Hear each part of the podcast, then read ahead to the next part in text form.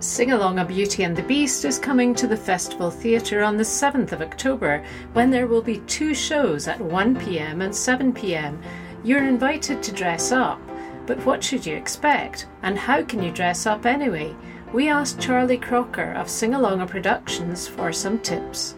Singalonga Productions has been going since 1999, and, and, some people coming to the show may have already been to something like Singalonga Sound of Music, Singalonga Grease, Singalonga Frozen, and now Singalonga Beauty and the Beast. Um, what can you expect? Well, imagine a great night out all your friends, but the main thing is that we give you permission to sing along. You know what it's like? Sometimes you're very embarrassed because you don't think you can sing very well.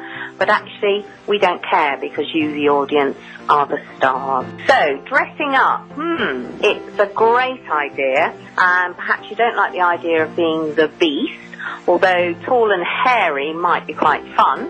Um, so, Belle, sticky out dress, bit of a crown, maybe even a wand if the mood takes you. But there will be a fancy dress competition as well, so you'll get the opportunity, or maybe your children uh, will get the opportunity to go up on stage and see how wonderful you are. The live host will start off the show and that takes around about half an hour. They'll warm you up and they will show you how to use your interactive props bag.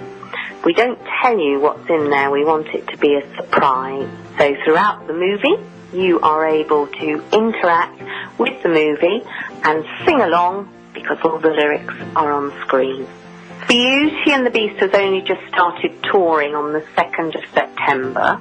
So, um, as regards this show, all um, the costumes are sort of Belle at the moment, but we want to see something different. So, it would be lovely if somebody came dressed as a beast. We have already had a candle, a candelabra, and we've had somebody who attempted a teapot, which um, didn't just mean they stood there with their arm out like a spout. They've gone to a great deal of um, great creativity, and we don't care really. It's the taking part and making sure that you're having a great time. But yes, we would love to see a big hairy beast.